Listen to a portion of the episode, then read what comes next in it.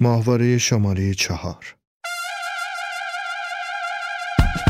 سلام، اینجا ماهواره است.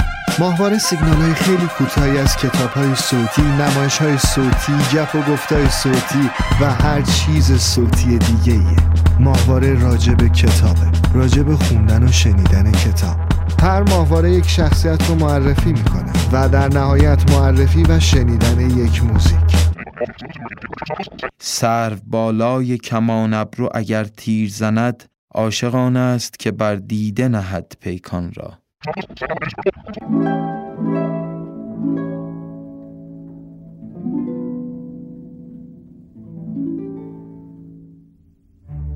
شهر کوچک از زمانی که هنگ سوار نظام در آن مستقر شده بود، شور و نشاطی پیدا کرده بود. پیش از آن شهر خیلی سوت و کور بود. وقتی که سوار بر کالسیه یا درشکه از شهر می‌گذشتی، قیافه اونق آلونک‌های کثیفی که به خیابان زل زده بودند چنان دمغت می‌کرد که نگو و نپرس. انگاری که توی قمار پاک لختت کرده باشند یا یک جایی حسابی خیت کاشته باشی. خلاصه کلام، حالت را حسابی می‌گرفت.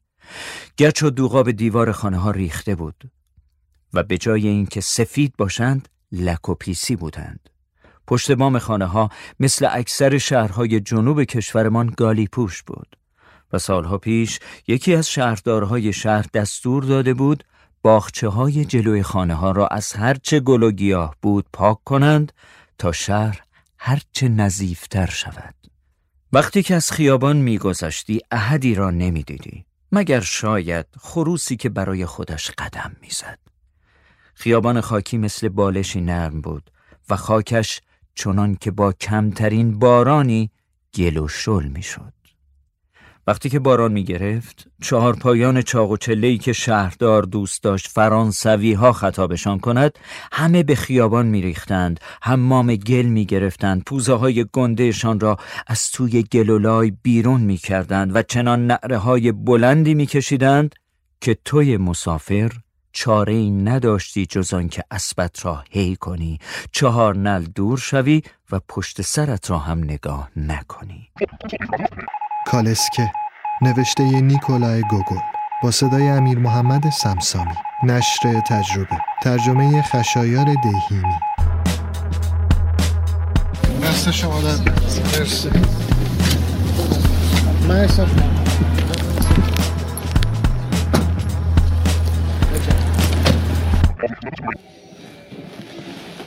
صبح ساعت 8:15، 8:30 من دفترم تا 7:30 8 شب.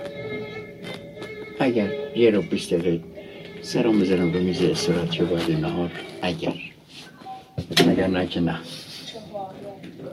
دیگه بازم توقعی هست.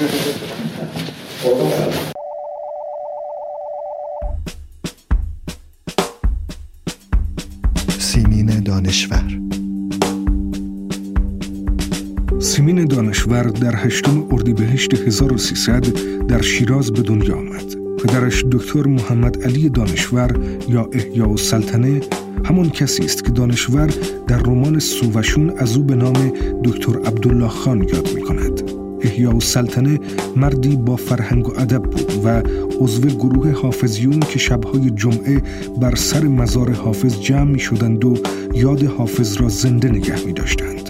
مادر سیمین دانشور قمر السلطنه حکمت نام داشت، بانوی شاعر و هنرمند که نقاشی را به فرزندانش می‌آموخت و مدتی هم مدیر هنرستان دخترانه هنرهای شیراز بود.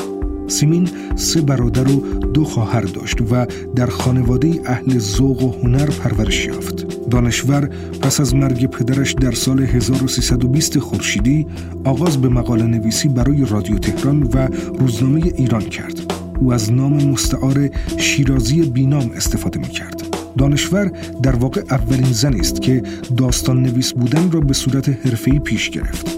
در سال 1327 مجموعه داستان کوتاه آتش خاموش را منتشر کرد که نخستین مجموعه داستانی است که به قلم زنی ایرانی چاپ شده است. تشویق کننده دانشور در داستان نویسی فاطمه سیاح استاد راهنمای وی و صادق هدایت بودند. او در همین سال در حالی که در اتوبوس از تهران راهی شیراز بود با جلال آل احمد نویسنده و روشنفکر ایرانی آشنا شد و 2 سال بعد با او ازدواج کرد. او در دوره داستان نویسی را آغاز می کند که حضور زن به عنوان نویسنده خرق عادت است، کاری را که فروغ فرخزاد در شعر انجام می دهد دانشور در داستان ترسیم می کند. در سال 1328 با مدرک دکترای ادبیات فارسی از دانشگاه تهران فارغ التحصیل شد. دانشور در سال 1331 با دریافت بورس تحصیلی به دانشگاه استنفورد آمریکا رفت و در آنجا 2 سال در رشته زیبایی شناسی تحصیل کرد. در این مدت 2 داستان کوتاه که دانشور به زبان انگلیسی نوشته بود در ایالات متحده چاپ شد. پس از برگشتن به ایران دکتر دانشور در هنرستان هنرهای زیبا به تدریس پرداخت تا اینکه در سال 1338 استاد دانشگاه تهران در رشته باستانشناسی و تاریخ هنر شد. اندکی پیش از مرگ آل احمد در سال 1348 رمان سووشون را منتشر کرد که از جمله پرفروشترین رمان‌های معاصر است.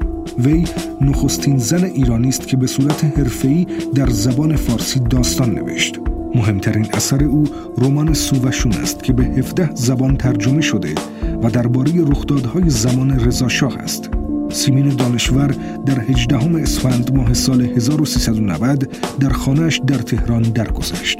دانشور در مصاحبه خود را برخلاف همسرش جلال آل احمد اهل سیاست به حساب نمی آورد. او میگوید من همیشه سیمین دانشور باقی ماندم. هیچگاه سیمین آل احمد نشدم و اصلا هم با طرز فکر جلال موافق نبودم و نیستم. من با نوسان موافق هستم و هرگز سیاسی نبودم. هدف سیاست رسیدن به قدرت است و آدم خاص و جاه طلبی می خواهد. من آدمی هستم به کلی غیر سیاسی.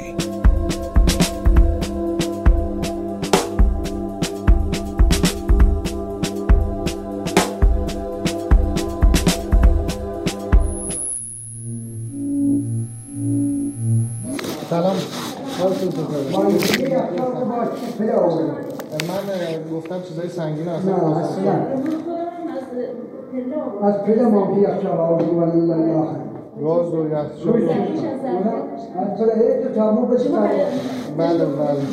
من مادرم هستم. مجموعه نامرئی نوشته اشتفان تسویگ با صدای فریدون اسماعیلی، ترجمه علی اصغر حداد، نشر تجربه. اما اون چه با خود می بردم بیش از اون بود. یک بار دیگه فرصتی یافته بودم با تمام وجود شوق و شوری بی پیرایه رو تجربه کنم و در دورانی سرد و بی روح به خلسه‌ای روحانی فرو شوم که تنها معطوف هنر بود. خلسه‌ای که ظاهراً دیگه در یاد و خاطره انسانهای امروزی جایی نداره. شرمگین بودم اما دلیل اون رو نمیدونستم. با این همه به زبان دیگه‌ای نمیتونم بیان کنم. به نوعی احساس شرف میکردم. به خیابان رسیده بودم که از بالا صدای باز شدن پنجره‌ای به گوشم رسید. شنیدم که کسی صدام میکنه.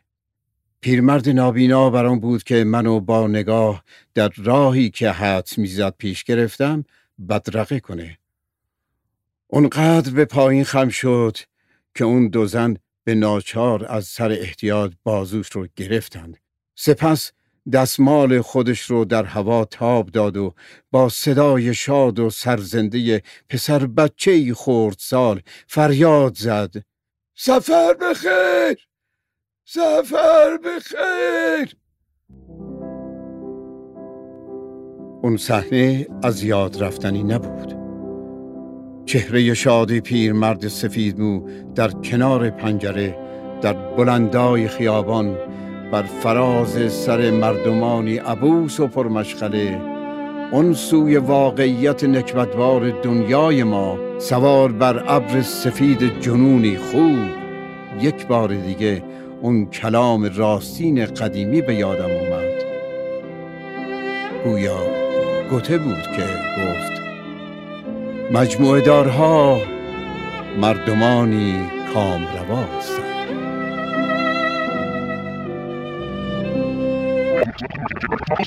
اصلا هیچ کار نداری، من میتونم برم وارد دیگرچال 2 میلیون هیچ کسی میگیره روی کولش و خدا کارمان سخت فکر نکن.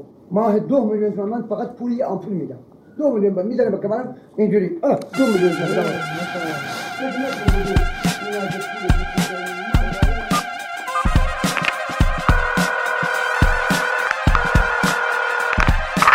سلام، من سیامک قلی‌زاده‌ام، روزنامه‌نگار موسیقی. هر روز به خاطر کارم با ذره‌بین میافتم به جون قطعات موسیقی، سعی میکنم نور رو از ماست بکشم بیرون.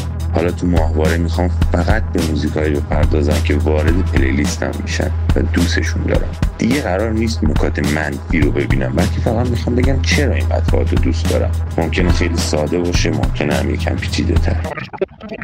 قطعه دادادا از گروه ایماج رو اولش دوست نداشتم، چون اصولا موزیک جریان فری ایران باید چند بار شنیده بشه تا ارتباط حسیش برقرار بشه. تو ضرب اول این ارتباط حسی برای من برقرار نشد، اما بعداً ازش خوشم آمد به خاطر سادگیش. سادگی در تمام ابعاد، از ترانه و وکال تا نوازندگی، و کانسپتش هم برام جالب شد. اینکه موزیک ساختن و شعر گفتن زوری نیست و همین میتونه بشه ایده ی آهنگ. یه روز میشینی که موزیک بسازی و میسازی، و یه روز میشینی و نمیشینی. هر چقدر امتحان میکنی بازم نمیشه، ولی در نهایت این نشدنه خودش میشه یه موزیک. اونا دارن میگن موسیقی در زندگی ما توقفی نداره، حتی اگه خالی از ایده باشیم.